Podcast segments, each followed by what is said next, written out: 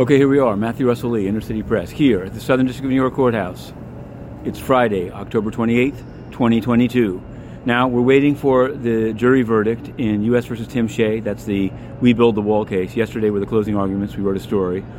Uh, in Trump Organization tax fraud case here uh, in state court, quite nearby, uh, the jury that has been selected, alternates are on deck, and it could be the openings will be Monday uh, across the river in Brooklyn, Tom Barrack, and his uh, Trump related case as well, will be cross examined about his comments about Jamal Khashoggi, the uh, Saudi journalist killed with a bone saw, and uh, also nuclear plants in Saudi Arabia. So we'll be covering that, but the focus of this edition is U.S. UN rapist Karim Elkorany. We covered his sentencing yesterday. Actually, we rode up in the elevator with his relatives, who were quite quite dismissive and kind of pro UN, saying if you link him to the it's a conspiracy theory.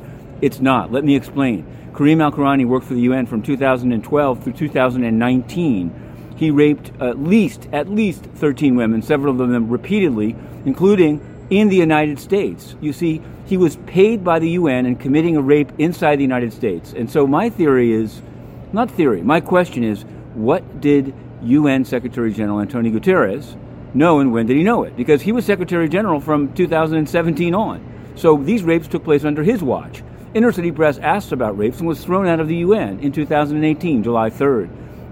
Rapes, these rapes, the, the, uh, why is this relevant? Because the spokesman, Stéphane Dujarric, at the time of that, he was largely behind that. He said that written questions would be answered, but he's a liar because he didn't answer any questions about this case. We've asked since September 2, 2020, and we asked yesterday after the verdict, and he didn't answer at all what Guterres knew and when. Instead, he sent a lying statement to other journalists run run without commentary that uh, the UN's not responsible and has no role.